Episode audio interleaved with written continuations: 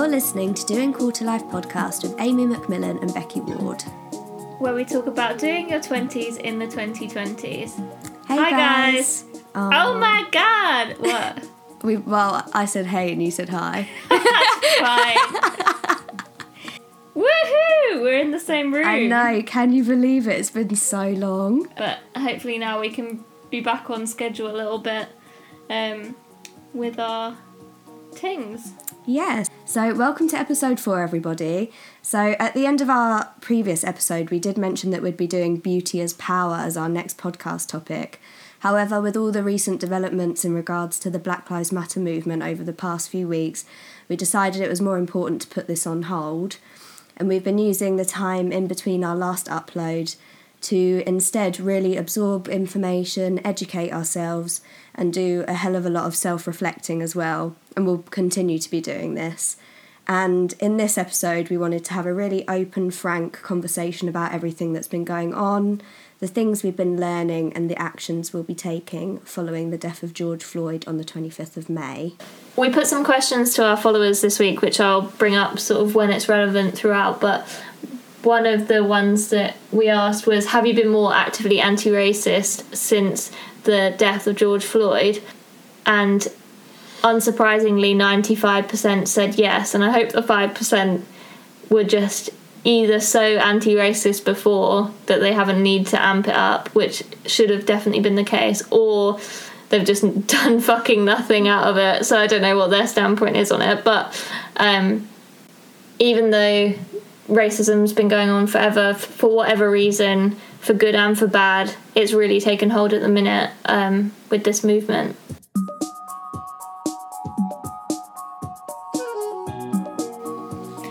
My good news this week corresponds to the Black Lives Matter movement in terms of progress. Um, and it's just that the BBC has dedicated £100 million to diversify its content, which I think is really great. Um, and they're going to put, they put in place three tests for diversity for the output, meaning that each program that goes out now will have to qualify for at least two of the tests and they include diverse storylines or portrayal on screen, diverse production teams and talent, and diverse led production companies.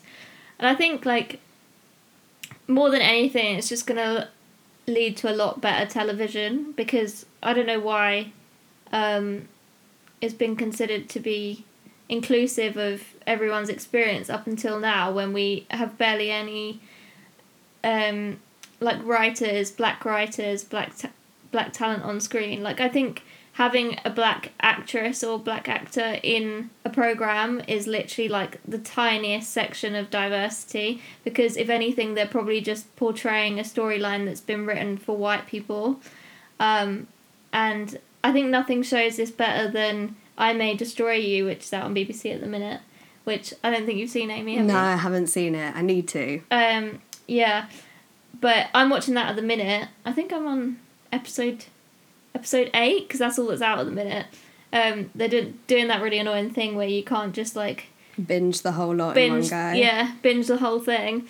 Um, but um, that's written by the lead actress Michaela Coel. If you haven't seen it, and uh, it's crazy because I feel like um, this is one of the first times I've seen. I think this is definitely the first time I've seen this many black people in a show, but also um, in a way which isn't directly involving crime, which is just kind of like laughable when you think about it, but also really sad. Yeah, I think that's particularly typical of like BBC dramas as well. I see a lot more representation on like Netflix and um, Yeah. Amazon Prime platforms, but I think yeah, BBC did Yeah. have a lot of work to do in terms of diversity. I think it's because like, I still think BBC is so middle class. oh yeah, Um, I'd love to bloody work for the BBC, but I don't think I'm ever going to make their standard. But like, yeah, this this was a real wake up call to me because I think it was also coming at the time of the Black Lives Matter movement. Like, it was a big part of my um, education was watching this show and like, kind of like reacting to my reactions to what I was seeing. Like, um, there's a lot of black people to the point where you start to feel a bit like oh there's hardly any white people in this and and you can see why watching it as a black person if you were to watch the same in reverse you just kind of like feel so like hugely underrepresented in what you're seeing but then that's like their everyday norm. Like this is like a one program that i could tell you has loads of black people in it but then i could like turn over and see a million other programs with mostly white people in it. Mm-hmm. And that's just like their reality. So yeah um so yeah that was a great example and hopefully we continue to get good diverse storylines and just like um more true to reality especially of london. Like how ridiculous that we have such a like white platform when london's one of the most diverse cities in the world. Yeah, well, that's the thing, and I think like even in terms of we've talked about representation being so important in the past, but I think also as a consumer, it's so important for white people to be watching TV shows where there are like complex whole black Yeah. characters Yeah. because so often we see TV shows where you just have like the token black character and Yeah. they're not a really like three dimensional because it's written by a white person Yeah. who doesn't have any black friends Like, yeah exactly that so i think um, whoever you are it is so important to be consuming that kind of content Yeah, for sure. Um, I think I think that is one of the things that you take away from this as well. Like I think people will genuinely watch it and be surprised by the diverse roles in that piece, and it's because it's written by Michaela and probably like about friendships that she has and everything like that. Uh,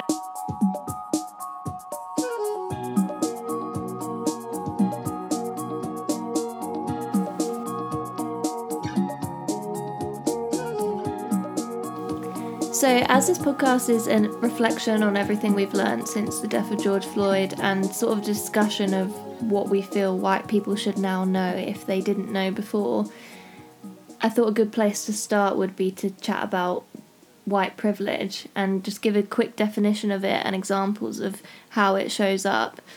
And I think the best definition that I've seen is just to say that white privilege doesn't mean to say that your life has been easy. It just means that the, your skin color isn't one of the things that's making it hard. And I think that's one of the most important things to highlight um, in the BLM movement for white people because I think that's why a lot of All Lives Matter people show up because they just don't understand the principle of white privilege and they hear the term and all that all that they hear in it is privilege and their white fragility shows up and for whatever reason they might feel very underprivileged in every other aspect of their life such as class or disability or health. And while no one's diminishing that they're saying that you do have benefits from being white. And i think for a lot of white people like the term white privilege is very new. Like some may have literally only heard it since the beginning of this movement after the death of george floyd. I hadn't heard it earlier than five years ago I don't know. Maybe I'm like super ignorant. yeah i think i first heard of it when we were like in sick form so that was still what like Yeah. 2012 Yeah. kind of time And I don't know if it's a new term or if I was just hidden from it till I was like older. Um, but I think a lot of people that as our parents' generation wouldn't have heard the term until just now. And I think a lot of them switch off when they hear the word privilege because they're like almost offended by it. They're performing their white fragility, but um, yeah, they're offended by it because, and I get it because a lot of people have had really shit lives, irrespective of the color of their skin. Um, but yeah, the distinction is to make that like it doesn't mean to say that you are having a good quality life. yeah no one's attacking your struggle Yeah. it's just pointing out that your skin color brings with it certain privileges that Yeah. a black person wouldn't have Um, yeah, so like good examples of that include I don't really think about race. I definitely don't think I ever, ever, ever had to think about being white until like I chose to think about it when debates like this ca- kind of came to me through social media mostly. Or maybe if something really controversial happened, then I'd start thinking about it a bit, but then it would dissipate and I wouldn't think about it for a long time. And I think um, not thinking about the colour of your skin is literally like the definition of white privilege. Yeah, well, it's because we're so conditioned into feeling like we are the norm. Like, Yeah. ever since a young age, you grow up around you with like everyone in the media, anyone you know in a big position of power, like they are all white. So you just are conditioned into thinking that white is normal. Yeah, it's like it's like um we chatted about this before, but like our first introduction to it was like Malorie Blackman's book. Um and things like skin colour tights, like saying that skin colour is just white, which is just so bonkers when you think about it like now, but at the time it like I don't I honestly can't fathom how uh, like production companies were so white washed whitewashed literally um, and then makeup um, hair products just like normal hair products inverted commas is just white hair products Yeah. um, Well, I know even there's been conversations going on within the hairdressing industry at the moment that I think they're like NVQ level where they actually learn how to do hairdressing.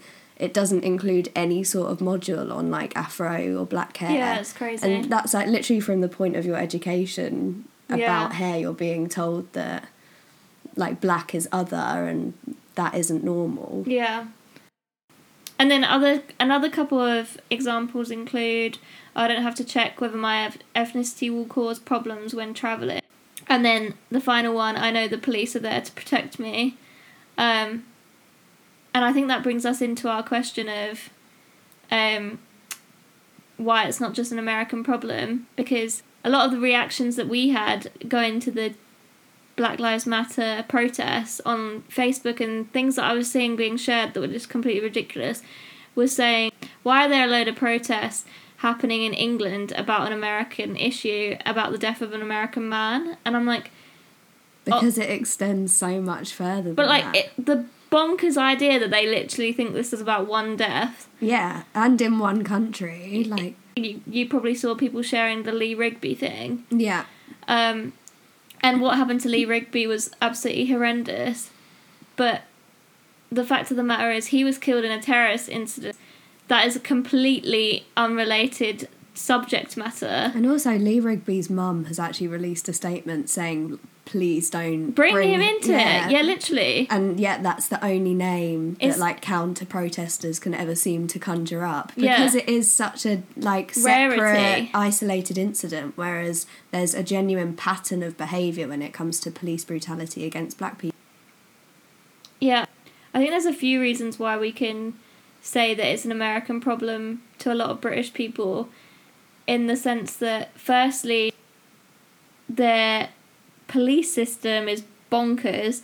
Like, irrespective of race, it's fucking bonkers. The shit that the police can get away with there, like, on a daily basis, let alone, like, I think when someone gets killed here by police, it's always plastered all over the news because it happens like once in a blue bloody moon. Yeah. Like it might happen like once every six months or something. Like I'm sure there is like multiple a day in America that they don't even bother covering it, whether they're what it's for, whether they're white or black, they don't even bother covering it half the time because it's just not news because they're allowed to carry guns and it goes into the whole ludicrousness of the right to carry weapons, which Yeah. is just a whole nother debate that I like literally can't give any attention to in my mind because it's so bonkers that they consider that to be a right.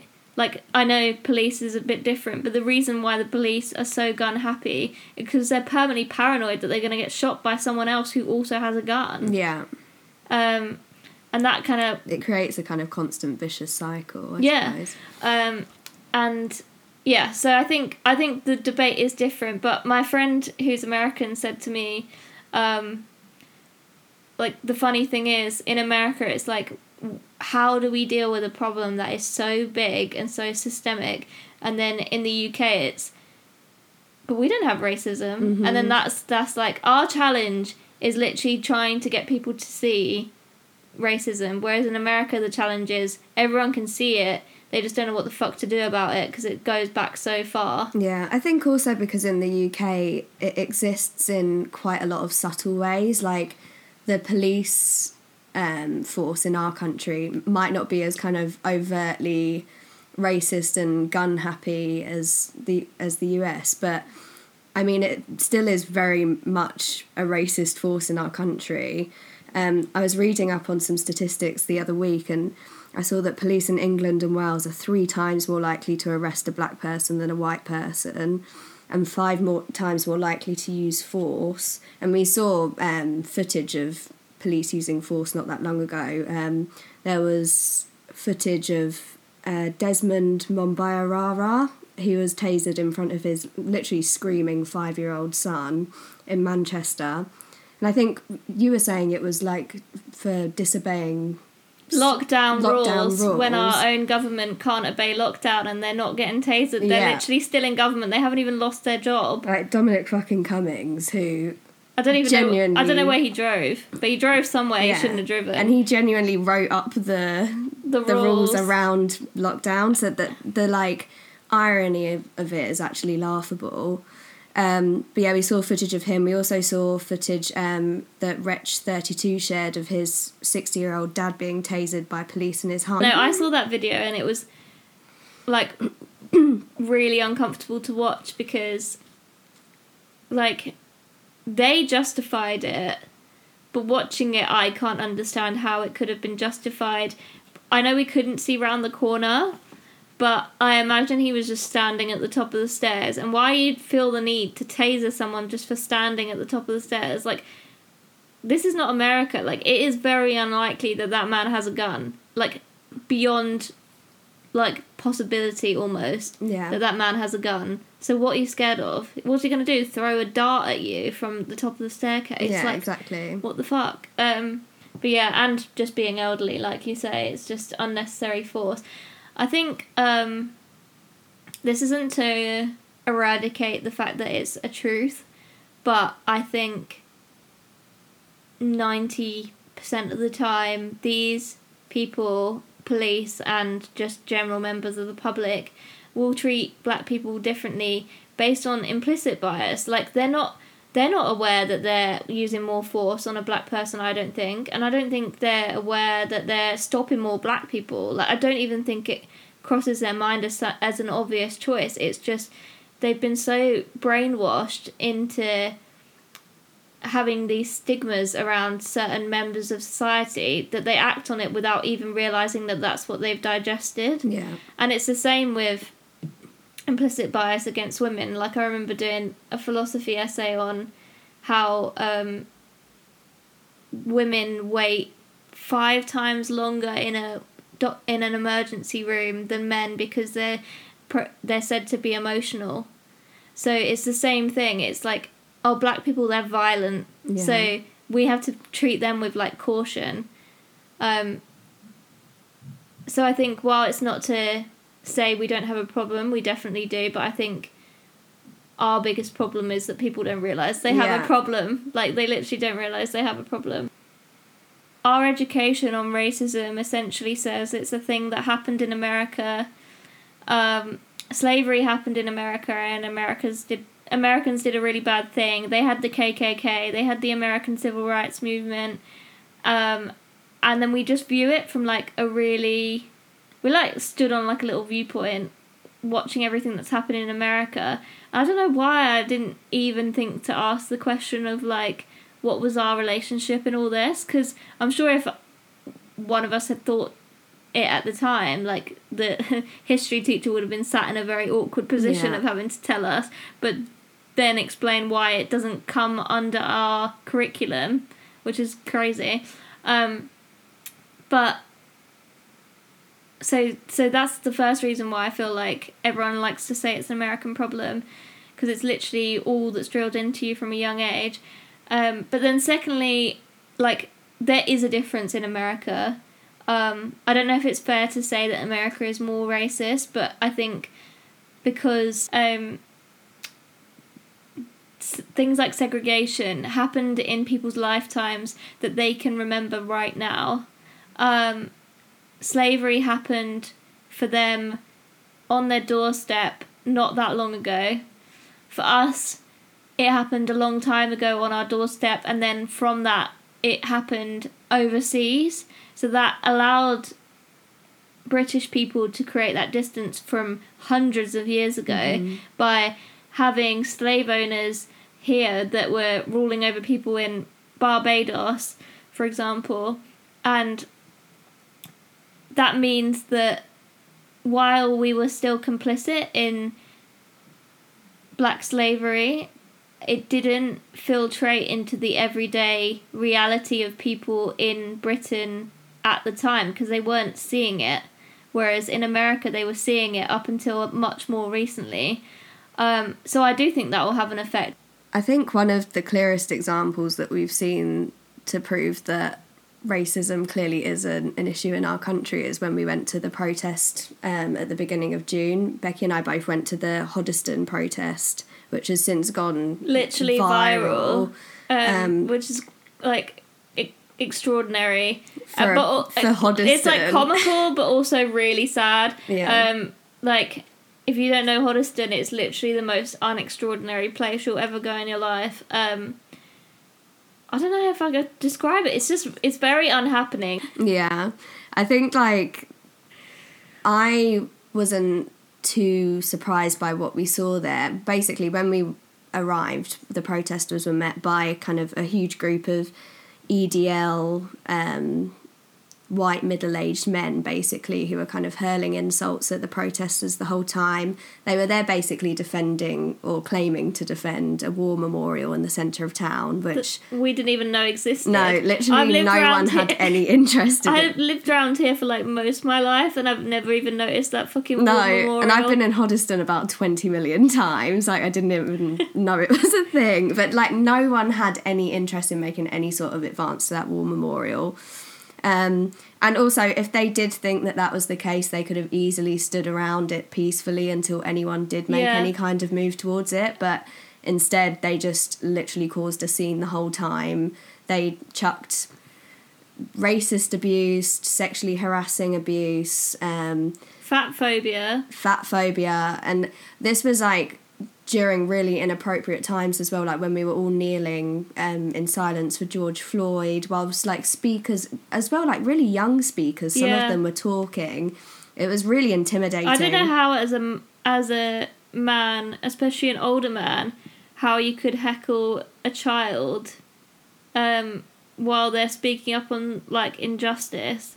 It's just embarrassing, like you said. Like if they'd shown up with a genuine, honest in- intention to um, make sure that nothing was getting vandalized, then they would have seen that wasn't happening, and they wouldn't have been shouting down like a child. Like I literally saw. I think she was probably 10 or something and she was speaking and she was like almost in tears getting down because she was getting shouted at by this angry mob and like i had tears in my eyes for the majority of the thing not to be like centering around my emotions of it because i'm not i'm not here to talk about how it made me feel but i'm just saying like it was fucking intimidating even as a white person knowing like that shit wasn't getting targeted at me if they were intending to be intimidating in terms of race.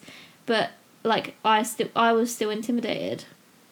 Yeah, and I think I think while that's like a really clear, overt kind of example of racism that we witnessed, we were talking before about how like it's not all about just separating them and like pointing the finger and being like you're the racist, you're the problem.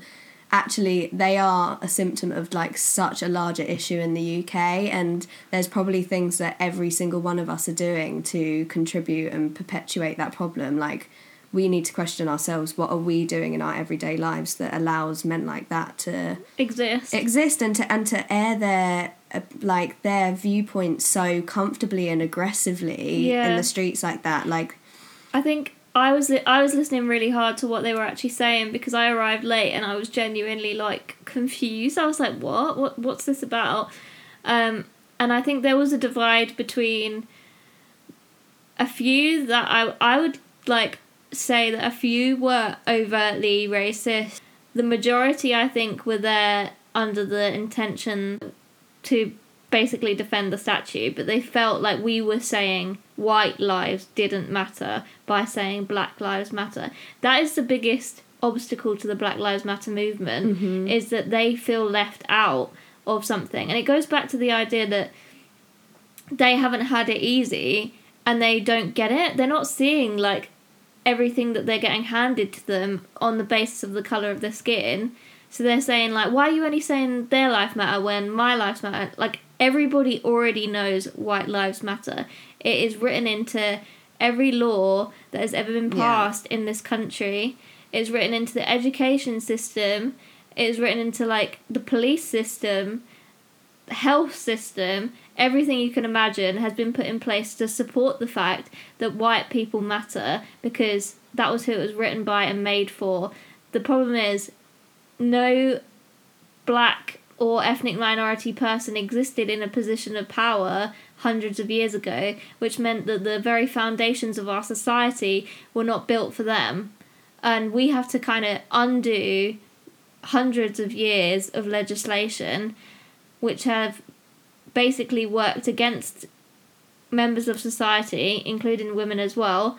Um, and I think we wouldn't be having this conversation with those people. Those men basically wouldn't have shown up if the education was around, was there on to show how black people are discriminated against on a daily basis. And I'm not excusing their behavior because, like you said, if if they were genuinely just like ignorant to it, they should have just shown up to listen. Yeah. Um, and I think more than anything, a lot of them just wanted a scrap. They wanted a football fight. Like Tommy Robinson was advocating that foot- they were a football firm that showed up, and they were ad- advocating football firms to show up and act like they were at a football match. That's literally what he said to Black Lives Matter protests.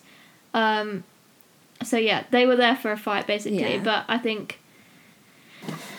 but yeah, I think just to basically summarize the question of whether or not it's an American problem, I think the distinction is the we have a different problem to America. Firstly, um, based on both political setup as well as a different history, um, which make for a different present.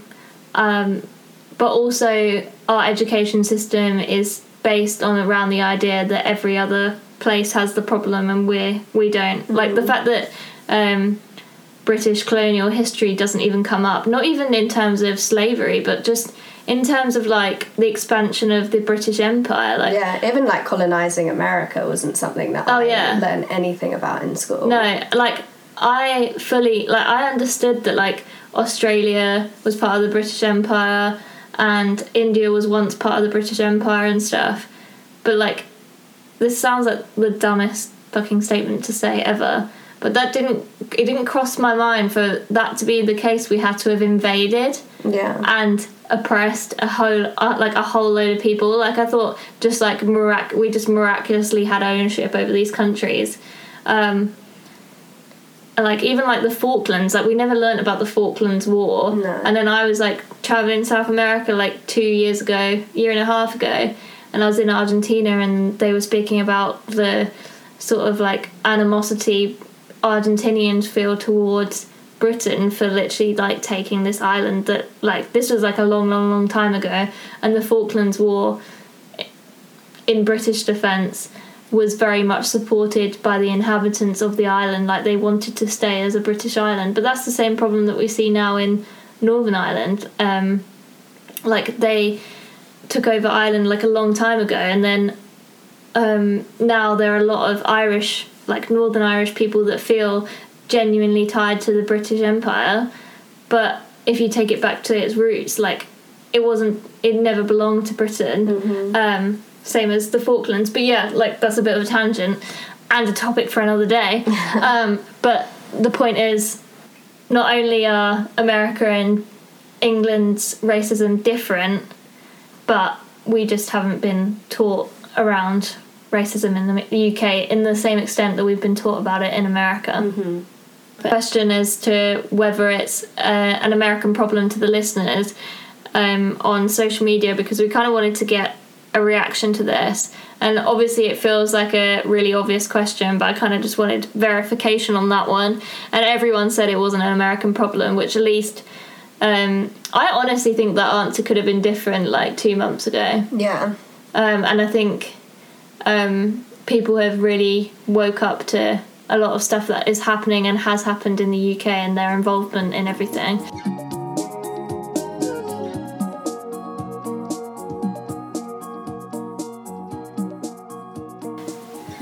One of the best things that I learned throughout this um, was one of also the first things I learned.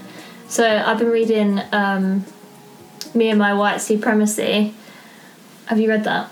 No, I've ordered it. It's Layla Saad, right? Yeah. Yeah, I ordered the book, but I'm still reading Why I'm No Longer Talking to White People About Race. race yeah and um yeah no it's really interesting and what i didn't know about it before was that it was actually done in a series of like tweets and social media um resource um initially but then this sort of social media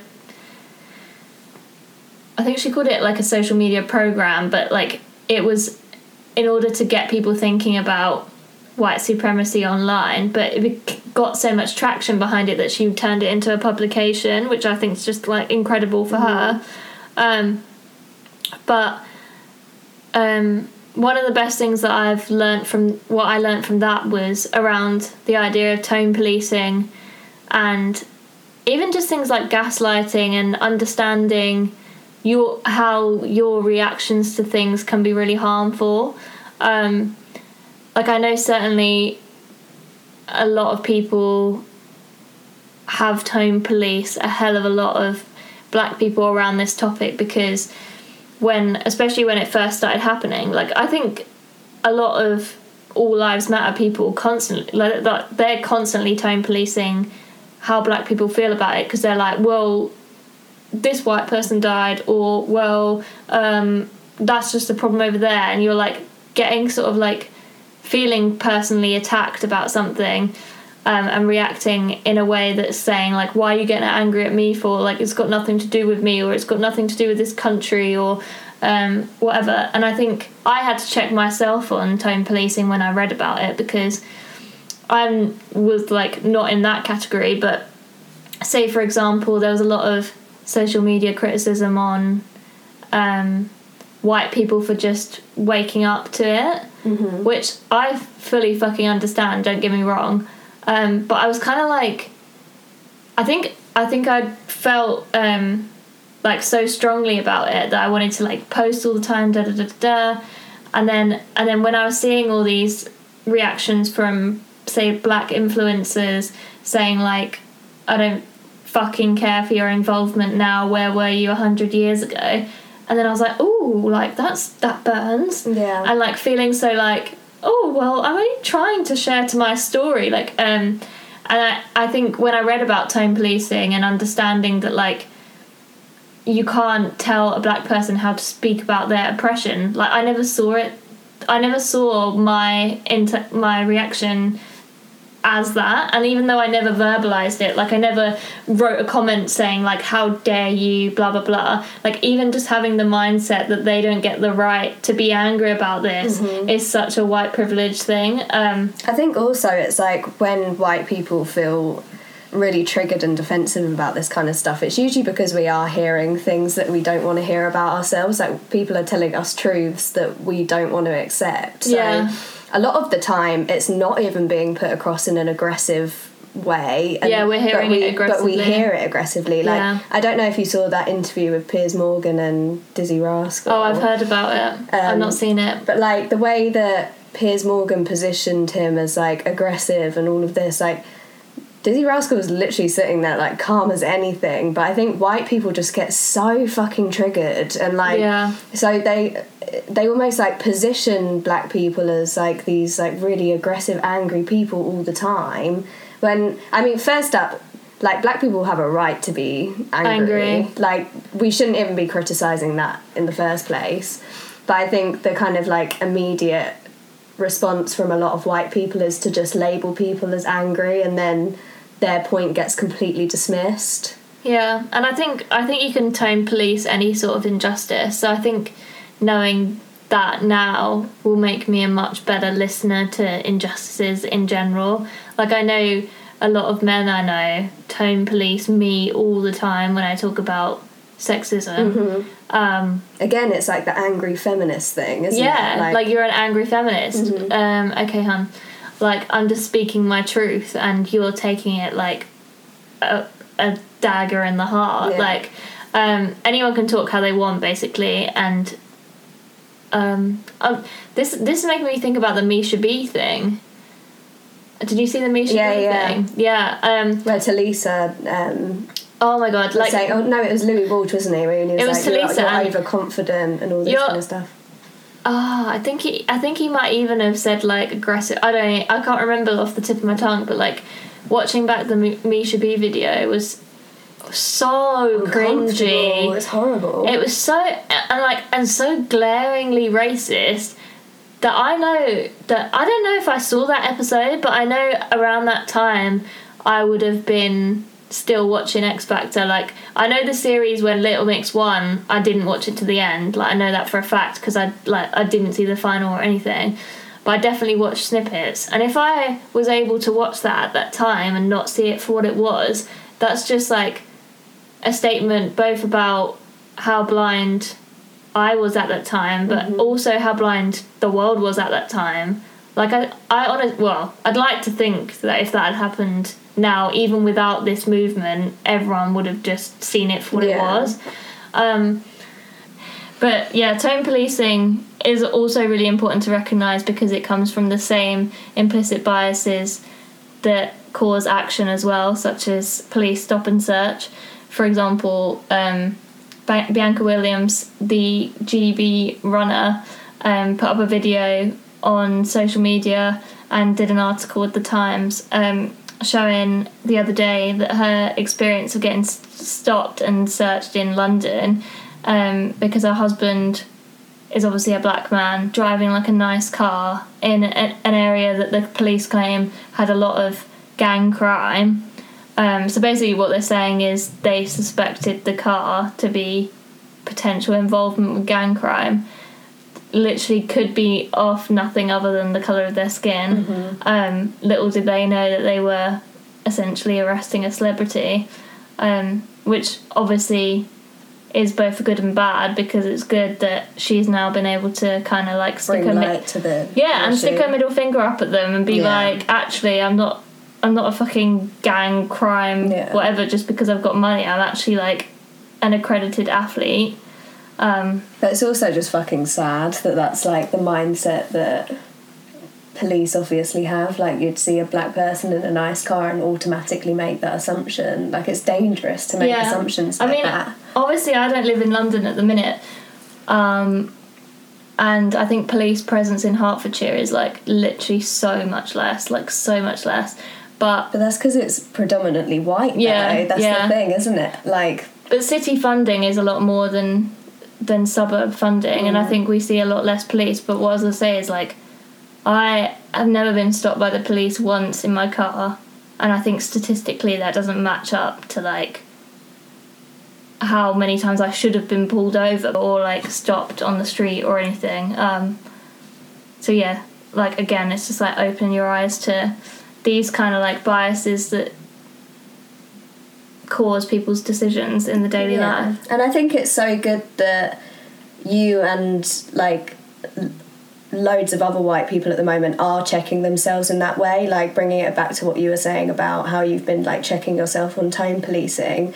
I think like something that's been a really big thing of like self reflection for me is just like checking my motives of everything. I think, especially in regards to like doing stuff for the Black Lives Matter movement, I've been learning so much online about like white people acting as like saviors and um, Yeah. things like this. And I think like I've even caught myself having a tendency to do that. Like when I, I was talking earlier about the Facebook post I put up and like how I was jumping in the comments and talking to everyone, and I think I was almost getting this like feeling about myself like oh look at me like I'm I'm doing Yeah. I'm doing something good here like I'm saving the day. And actually that's a problem in itself. And I think like sitting back and like checking myself on that and reflecting on it like it's uncomfortable and it like doesn't feel nice to realize that that's maybe why you acted in that way. But that's where change happens and that's where growth happens. And I think you can literally do that for everything. Like every time you post on social media, question yourself am I doing this just to look woke? Am I Yeah. uh, like am, am I posting this donation page but did I actually donate? And if I did donate, did I do it just to rid myself of some white guilt or am I going to consistently support black charities and black businesses? Like ask yourself these questions and they're difficult and they're hard but it's so important because yeah, then change can happen. Yeah. Um, I think as well, like our tendency to like get like I think people have genuinely got excited about this movement, which is like a really kind of like like uncomfortable thing for me to think about because we shouldn't be being excited that mm. this problem exists and we have some like white people can go to like the protests and be like yeah and like get really buzzed about being an activist but like for black people or like ethnic minority people like this isn't a buzzing experience that they're having to go out into the streets to stop people getting killed or stopped or racially profiled or whatever. So i think Yeah, um it was like the um, Becky and I went to a second protest um, in Hertford, and that was like a much more kind of peaceful sit down um, protest where there were like performances and stuff. But there was one girl who was speaking, and she was saying that when she told some of her friends that she was going to be doing a speech at the protest, they were like, "Oh, good for you," and she was like, "Well, not really it's not good for me. Like, actually, it's really shit that I have to do this, and it shouldn't even be my place as a black person to be educating other people. white people yeah Um, I think going back to learning about tone policing though, like, and just general, like, I think anything you discover on this, while it's like, oh my god, was I this terrible person that actually got offended when a black person said something in a certain way to me that I like was offended by it, but like, I think a lot of the time, well, not always, but a lot of the time, like, no one's a bad person for reacting how they do. It's just a lack of education on understanding everything around it. And like anything you uncover in this process is only from trying to better yourself anyway. So i think like don't put yourself down about stuff that you haven't realized up until now and just yeah, I think like the guilt and the shame that a lot of white people are talking about at the moment, like, in a way, I think it's a good thing that people are feeling that because it shows that there is a genuine care there. But then what's important is to not dwell on that guilt and shame and like consume yourself with the fact that you're a bad person. Like do something with those feelings and create that change. Start actively unlearning your behaviours and educating yourself. I think as long as you're doing something with those feelings, then it's fine. yeah what would you say was like something that you really learned in this time I think some a, a big realization for me was that racism literally exists in every like area and subculture. Like, so an example I saw um, Mary Mandefield, who um, we went to one of her twerk classes quite a while ago. I've been following her content really closely on social media because she's been making some really amazing videos, and she was saying how. Um, that there's like very little representation of black people among like the vegan community and I was like god that's so true like I follow I follow quite a lot of vegan accounts on my social media and there's literally like no diversity on my feed and that's like a, a big part of that problem is me. I need to like diversify my feed. Yeah, but also. I just think that like there's definitely areas of like influencers where um, black people aren't given the same opportunities and so it's the white people that rise to the top. And that got me thinking like there were just so many different industries and areas that were like having to unpack all the things that were wrong with their industry like the tattoo industry is another one i follow on in, on instagram there's been loads of stuff on there about how like you see very few black people um, on Instagram pages with tattoos, and if there are people with darker skin, they'll lighten the pictures to show Yeah. the tattoos, and that means again you're not seeing any representation of like people with darker skin. Yeah. Well, that was like a like I know it's a slightly different topic, but that was a big reason why um, black people have been left out of film and modelling for such a long time because white people couldn't be bothered to get an education on lighting for black people, um, and also couldn't be bothered to employ black people who knew how to light black people. Um, like that was why Noughts and Crosses was so good a series because they had like a really in-depth look at lighting and found a light that was like both amazing for um, white and black people but um, like it's the same like we just kind of stick to what we're comfortable doing and we don't bother try like diversifying in any way um, but yeah that's really interesting i actually like have never even thought about black veganism like Yeah. you saying that just now has just like woke me up again And that was just like one example. There's been so many I've seen, like even like there's like a lot of like outdoorsy influencers, and like again Yeah, they're just all yeah. white. Like you don't see Yeah. you don't see black influencers Can in a you of imagine if there was like black people that like to hike, I know, imagine like, or like not eat meat? Like that's actually like pretty mental. I know, I know. Who would have thought? But I Um, think that's like our job as consumers as well. Like, because I've seen a lot of people saying stuff about diversifying their feeds, which I think definitely we all need to be doing. but also you can't just like go out and just be like, oh, follow her because she's black. Yeah, exactly. And that's I, I watched a really interesting video on it because um, someone was saying that like just mindlessly going around following people like in the long term achieves absolutely fuck all because you're not really engaged with their content. So then when you see their stuff on Instagram, you're not going to be liking it or supporting it, and the Yeah, algorithm's and you'll just going to push it. The- yeah, and or the algorithm will push it so that you never see their content anyway. Yeah. So that's why it's important to like take your time with this stuff as well. Like think what areas am I passionate about? If it's like veganism, great. If it's fitness, if it's fashion, whatever, and then seek out black influencers that appeal to your interests and your passions and find content made by black creators that speaks to you and then follow them for that reason. I think mindlessly following any black person you see is like counterproductive. It's just again it's performative. You're not actually doing anything. You're not you're not there for their content. You're not there to support them. You're just doing it because it looks good. Yeah, and I think like um, that's like I had a lot of. There's been a lot of issues around doing stuff to look good with brands. Um, obviously, the main one was Monroe Bergdorf. She was working with L'Oreal and she was really outspoken about um, like Black Lives Matter essentially and like race. And L'Oreal fired her, and then, na- then and now they, are supporting BLM. yeah, they posted a black square on Blackout Um, Tuesday, and then obviously everyone was like, "What the fuck." yeah.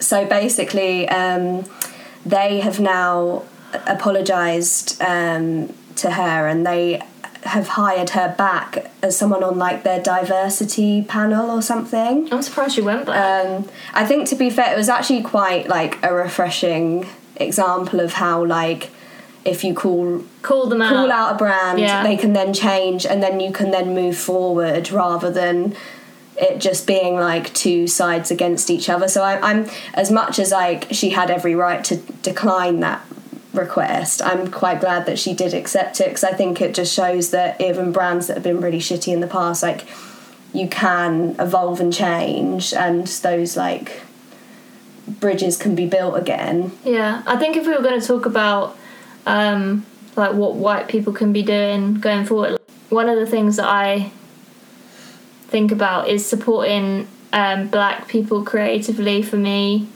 is like a really important thing, um, and then like an interesting that debate debate that's happened around like literally in the midst of this is um, two influencers that I love like entirely separately of each other are Chidera, who's Slumflower, and um, Florence Given.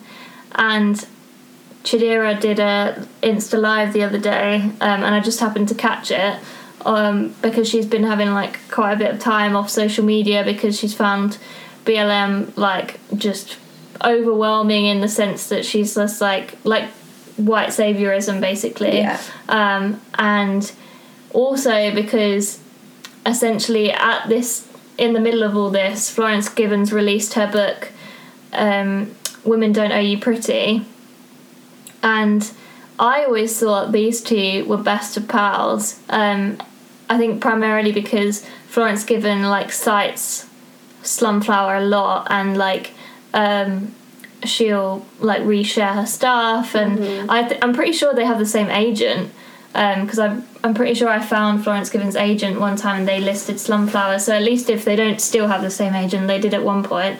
Um, and anyways, Slumflower was basically saying um, that she gentr- that Florence Given gentrified her swag and now she's become Sunday Times bestseller. And I think um, while Slumflower did like incredibly well, like um, yeah, like Slumflower's book, What Time to Be Alone, did like crazy well. Um, and so has a following on book, How to Get Over a Boy, um, which I actually haven't read yet. But um, they both did really well. But I think Slumflower's frustration comes from the fact that Florence Given's book has done better, and the only reason that that makes sense is because she is white, and also because, um, like, I don't think I don't think Slumflower can really claim ownership over the style, which seemed to be a lot of her reasoning. She said before What a Time to Be Alone, it had never been the case that we'd had a book that was a self help guide that was illustrated by the same author and was also just kind of like pro femininity like in the same mainstream way. Like her and that's definitely true in my experience but i just didn't know if i was waking up to feminism when i read that. But definitely it was the first book that i came across um, and i'll believe her if she says she was the first because she works in publishing so she should know. Um, and I, th- I think while no one's taking her taking it away from her that she was the first um, for someone to do like a very similar thing after and get almost more recognition obviously is going to be painful for her. Um, and like i've read both books and i will say they i think the style that florence given has was undoubtedly heavily influenced by Slumflower. Slumflower went as far as saying if What a Time to Be Alone hadn't been published, Women Don't Owe You Pretty wouldn't have been published. Like the only person who knows the answer to that is Florence Given. Yeah. Like I can't speak for whether she had the same idea before. Or, I mean, she might not even have like intentionally intentionally known that she was doing that either. I think she Yeah. could have been heavily influenced and written a book in the same style without. I think she's very aware of the fact that like it looks very similar, but I'll back Florence in the sense that I've read both books and I like them. I love them both independently of each other, and a lot of the like actual written content in Women Don't Owe You Pretty is completely different to Yeah. um, What a Time to Be Alone, but it doesn't remove the fact that I think if um, What a Time to Be Alone had been published by a white girl, it would have got even more acclaimed than what it did. Yeah, and I think there is that element of like it being more palatable for a lot of people when it is from a white person, and that in itself is problematic. Like, even when, so when the Black Lives Matter stuff started really kicking off at the end of May, Florence Given was uh, like posting quite a lot on her Instagram, and I was sharing quite a lot of her content. She was explaining things in a way that like was making me realize things and was making me question myself and I was like god she's put that really well so I'd share all her content and then I saw a video by someone on Instagram and they were like if your way of supporting the Black Lives Matter movement is by posting content by other white people Yeah. Then like what the fuck are you doing you're not Yeah. amplifying black people's voices at all you're just you're basically saying like here is a better way of me explaining it as a white person Yeah, but I think Florence is like I've seen her post a lot about not doing that. Like she's very awake to not wanting to be part of that, but also not wanting to be silent to it. And it's mm. definitely like completely within her rights to share her knowledge of the situation. But like she did a lot of posts of like, don't read mine, read this person, don't read mine deep. And she like also didn't publicize her. Like obviously it said her book was coming out on her bio, but she didn't put anything in her stories about her book for like at least uh, two weeks. And that was like the two weeks leading up to the publication, and that's a big sacrifice as like an someone who's put into something creatively. Like she was so worried that like off the back of BLM she could be bigging up her book that she didn't she just didn't publicize it in the like two weeks. So i think i think um slumflower's definitely right. Like i think oh we're just like it's just so blind to us like Yeah. the the biases that we have. But i think that's why for me what I'd say to my friends and what I'm saying to myself is to like if there's if there's a book by like a white person around a certain topic, there's probably a book or there's definitely a book that's as good by a black person. Yeah. So I think like just choosing if you're like sat in a library and you're like, oh, should I read this book or this book? Like, obviously this is a metaphor because who the fuck sits in libraries anymore? Like, absolutely no one. Um, libraries do not exist anymore. Um, but like, if you're sat in a metaphorical library and like I'm always on my Kindle and I'm like, oh, what book should I get now? Like, just making the choice of like knowing who the author is and the color of their skin and like just reading something from them for a change like i'm not saying it has to be every time And you can apply that to everything as well. Like films Yeah, films. If you're looking for clothes, you can seek out clothes brands that are owned by black people. Like, and it's not saying like you can't watch your normal TV shows, you can't shop at like the brands that you love, like it, but it's just saying like diversify what you're doing a bit, like make conscious choices to support black people yeah when you're faced with those choices. I think like like the biggest thing I hate about that is when you get that pushback of like, um, say for example, getting told to em- employ more black people, and then white people get defensive and they go, but what if the white person was a better person for the job? And like, a no one's saying that you shouldn't pick the best person for the job. It's saying make sure you at least get diverse candidates. Yeah. And secondly, even if there's two matching people, like I'd advocate for picking the person who's less likely to get in somewhere else. It goes back to the saying for privileged people, equality feels like oppression, and it Yeah. definitely does. Like I think.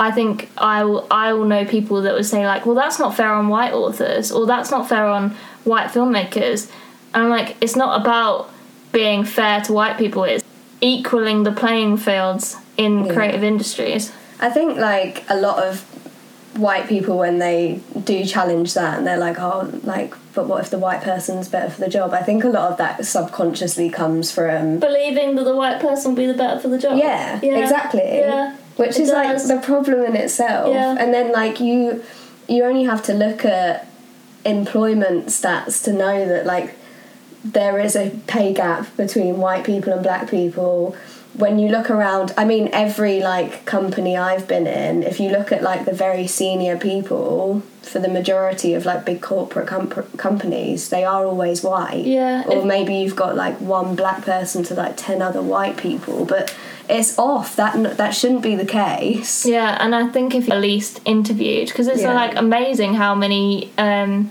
black people or ethnic minority people don't even make it to the like interview stage because they've got like a name that implies, and that's probably not conscious again on the person who's selecting them, but it's like unconscious bias. Look at it and say, I'm going to reverse that pattern. I'm going to ask that person to come in and give them a mm. chance. I actually learned something so horrifying from one of my friends because I know you're saying that like it's like an implicit bias sometimes if you look at like a name on a CV or something.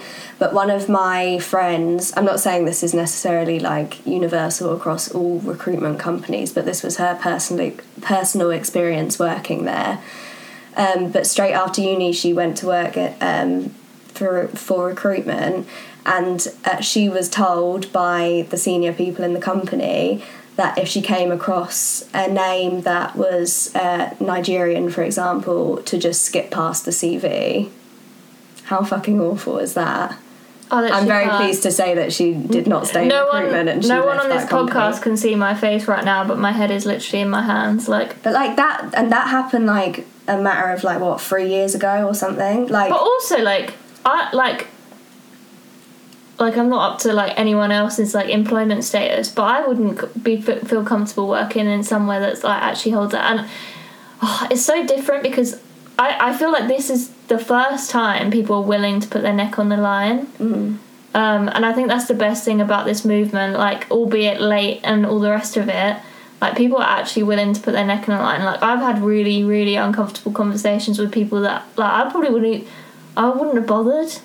Like, and it's not from a case that I didn't care before. It was just like, it didn't feel like urgent in the same way that it obviously is now. Yeah, I think in the past I've like definitely been guilty of just wanting to avoid confrontation. Like even when it's just a real, really like casual remark from some someone, like I'll know that it's wrong and I know that I like don't agree with it, but I will just stay silent. And I think now that's where like the changes come for me where it's like I can't do that shit anymore. Like if someone says something that isn't right or is even casually racist like I need to pull people up Oh yeah, I I pull need- people up, up on it all the time. I was with um, my friend's family the other day, like including their extended family, and one of them said like, "Oh yeah, but racism works both ways," and I was just like curling up in a ball because, like, I was like, "This is so out of my comfort zone." Like addressing someone else's family to me is like Yeah. almost like the pinnacle of like, let's just not get involved. But I was just like. No, actually, like racism doesn't work both ways because in order to be racist, you have to have power over, and you can have prejudice about a different race. Like black people can be prejudiced towards white people, and various other ethnicities, but it's not racism because they don't hold the power. That's the difference. And like, I actually just said it in that instance because I was just like, I'm not just gonna sit here and like listen to this ignorance. Yeah, and and, good. That's exactly what we should should all be doing. So after we came home from the protest, I uploaded some of the video footage um, of the EDL people that we saw that day. And the post ended up getting a lot of attraction on Facebook, and that meant there were loads of comments of people kind of arguing with each other, and um, there was a lot of people getting like super defensive and shouting each other down.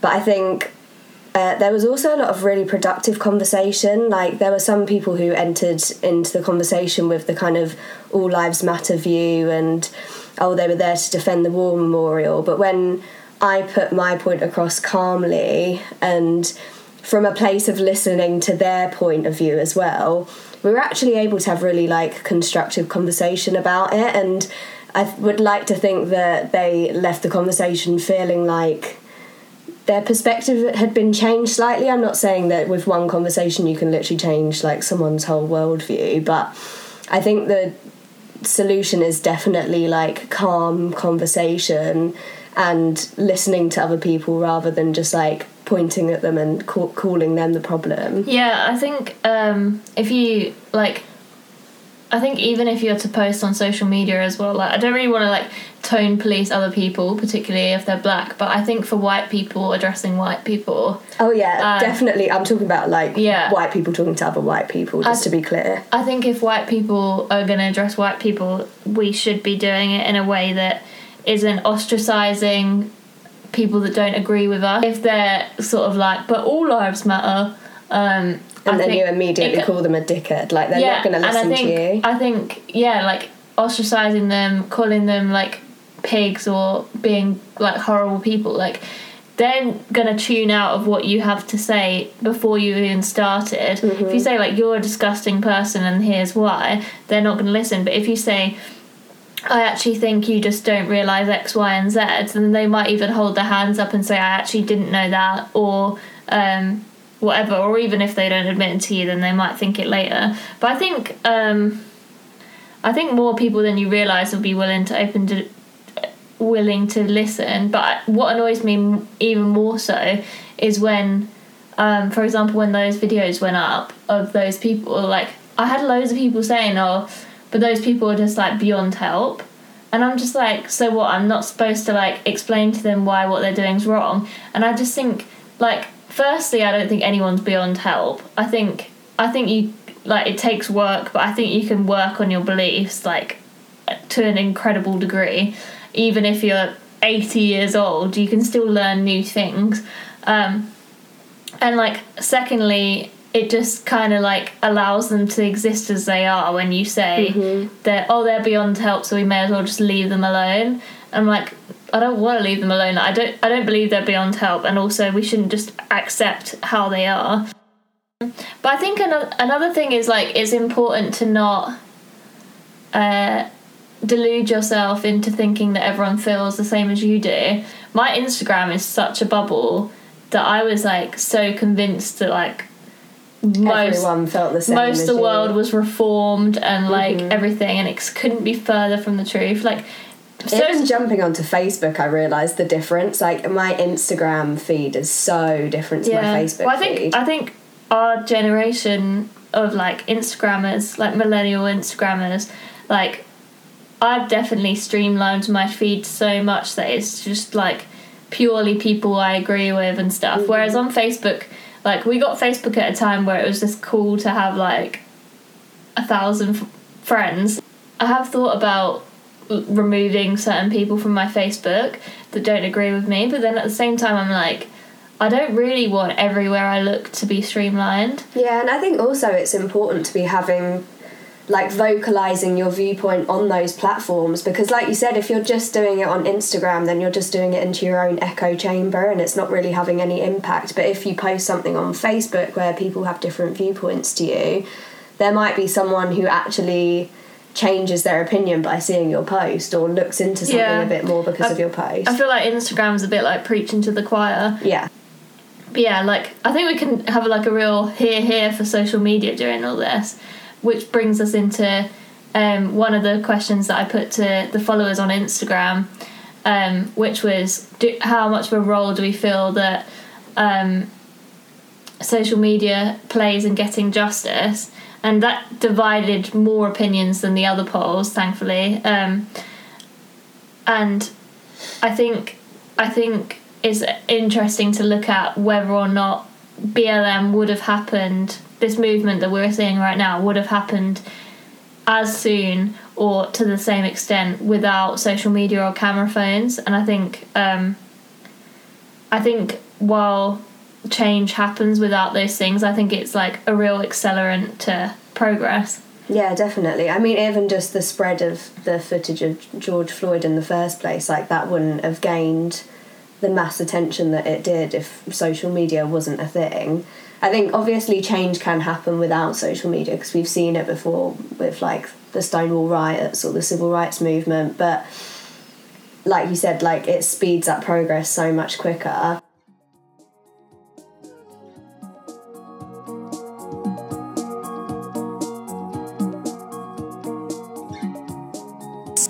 On to our art stuff of the week, a series that relates really strongly to BLM in general came at like a weirdly good time for them, I think, as a series. It's a season called Little Fires Everywhere, available on Amazon Prime and Hey You, and it stars Reese Witherspoon and Kerry Washington, and it's basically set in America in the 90s, even though it really doesn't feel like the 90s. That's probably my biggest criticism of the whole thing, but that's a separate topic. Um, but just to briefly say, um, it's a really good look at um, implicit bias against black people, basically, and just America as a whole. But it's a really in depth conversation about racism and motherhood. Um, and Reese Witherspoon is obviously a white mother, um, very wealthy white mother, and Kerry Washington plays the role of Mia Warren, um, who has a daughter called Pearl, and um, it starts where they're sleeping in a car overnight, and then they go to look at a flat, which is owned by Reese Witherspoon's character. She they basically say that they can't afford it by a certain basis, so they're going to have to leave it. And then Reese Witherspoon has this sort of like white, white saviorist experience, and she's like, "Oh no, you can stay here for free," which is obviously like amazing.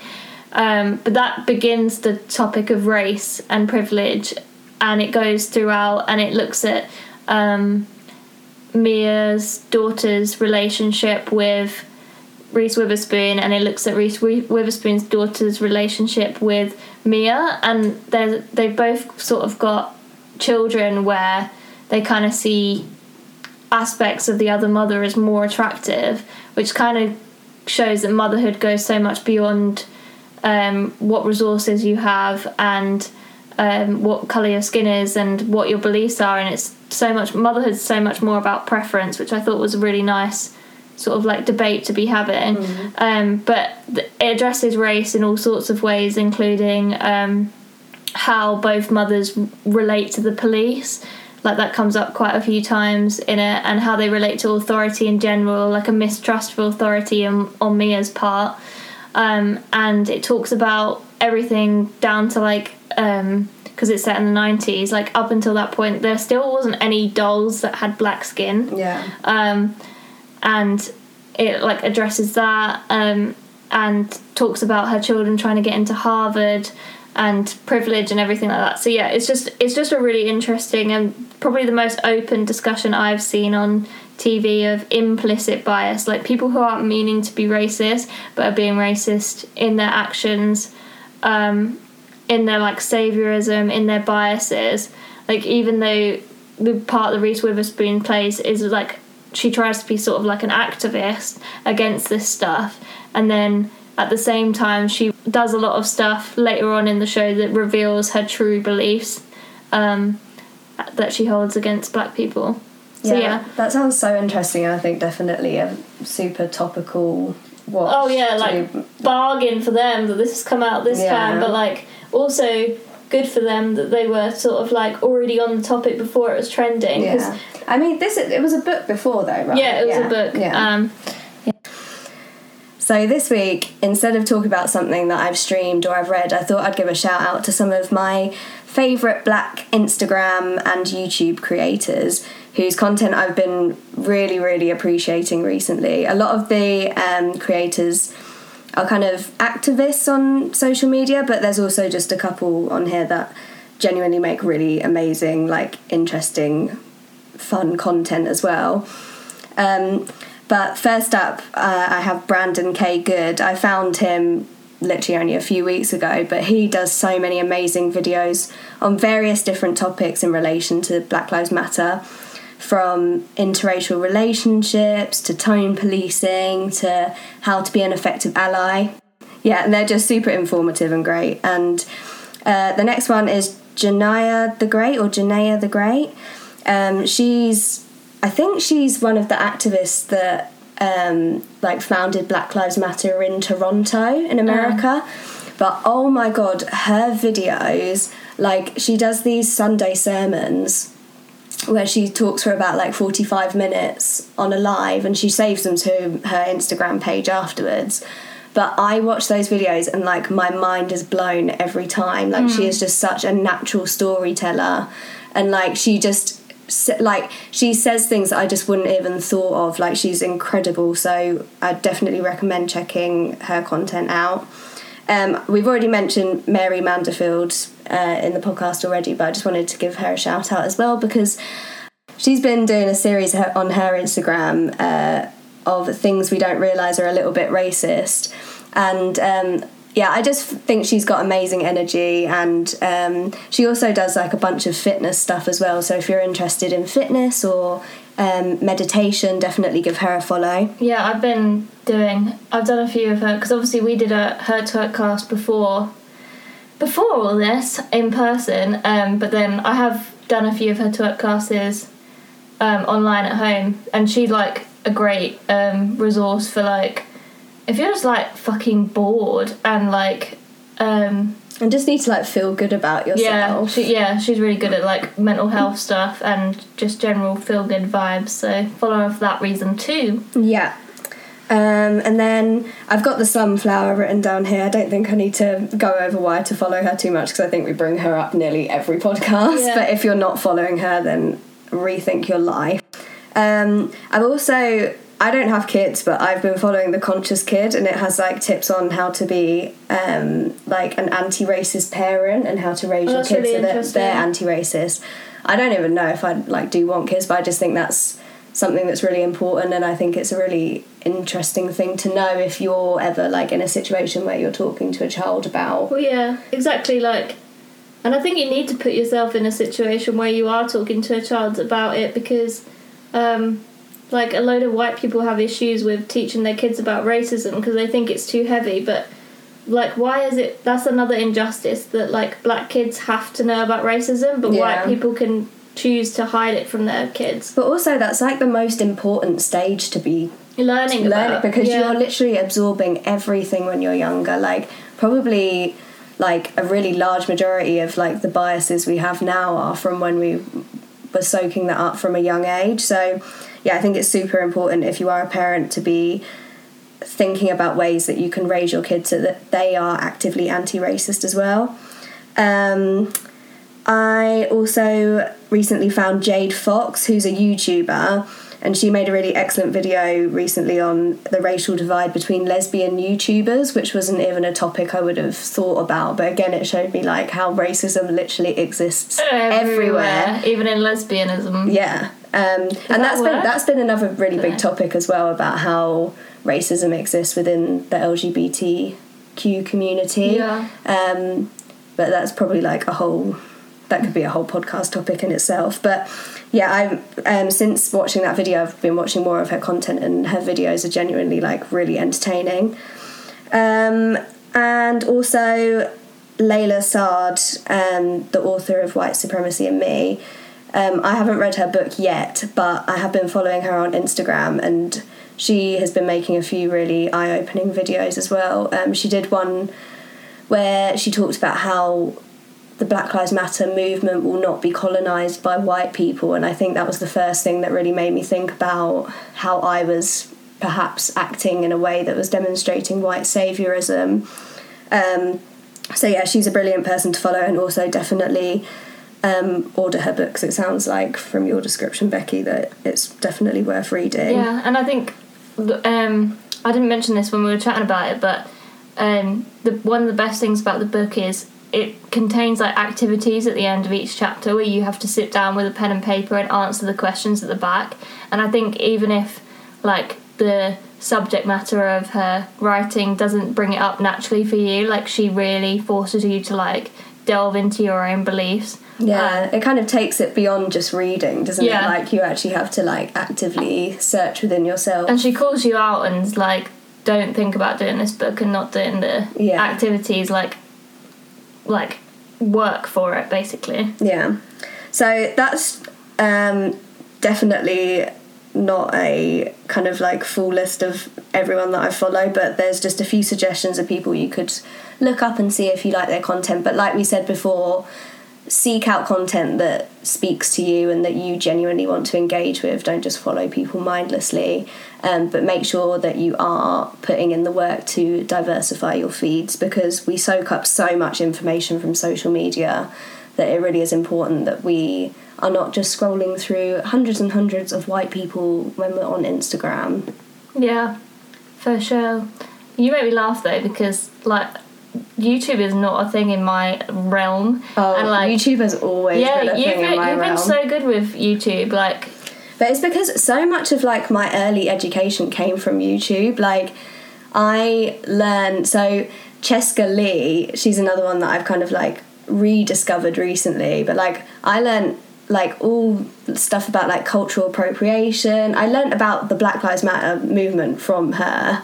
Like I've literally been watching YouTube people for so long, and I think that like there is some amazing content on YouTube, but unfortunately, the stuff that gets pushed to the top is like shit like Shane Dawson, who are, I can't even be fucked to get into all that now because he. I saw I saw your rant on Insta the other day about um like Jeffree Star. Mm-hmm. But like the thing is, I don't even know who the fuck Jeffree Star is. But it's just because like I'm so Yeah, out. see, I'm so out. if of you're like into the YouTube world, like that circle of people like Shane Dawson, Jeffree Star, I've seen fucking them. like Trisha Paytas, they are like probably the most viewed people on YouTube, and they are all like so problematic. I can't even begin to explain.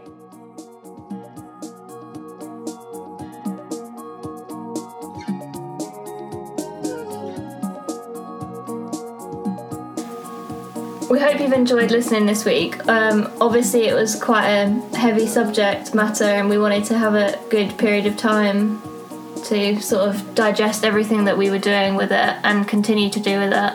Um, it's not a topic that needed to be spoken about now because I'm sure it will be just as relevant to talk about it next year, and we could even do a later podcast. But I think while it was taking over everyone's minds and had the attention of the world, it was worth speaking about now and joining the sort of discussion Yeah, on it I think it almost felt wrong to do Oh yeah, and we other topic and we as well at couldn't really have justified doing another topic because it just wasn't.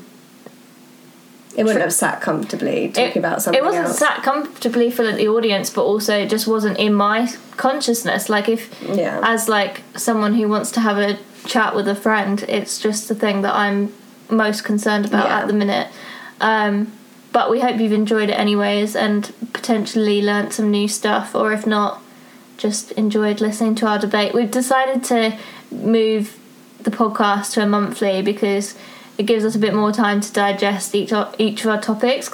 And thanks for everyone who got involved in the polls. Um, like I said, they were pretty much how I expected them to be, but I think that is a lot to do with the work that's already been done in the last month or so online. Um, I think if I'd asked some of my friends some of those questions, it wouldn't have been so clear cut before. And now everyone's much better informed, which is amazing. Um, and hopefully, we continue to see the progress that we're getting. Yeah. See you next time. You've been listening to Doing Quarter Life podcast with Amy McMillan and Becky Ward, where we talk about doing your 20s in the 2020s.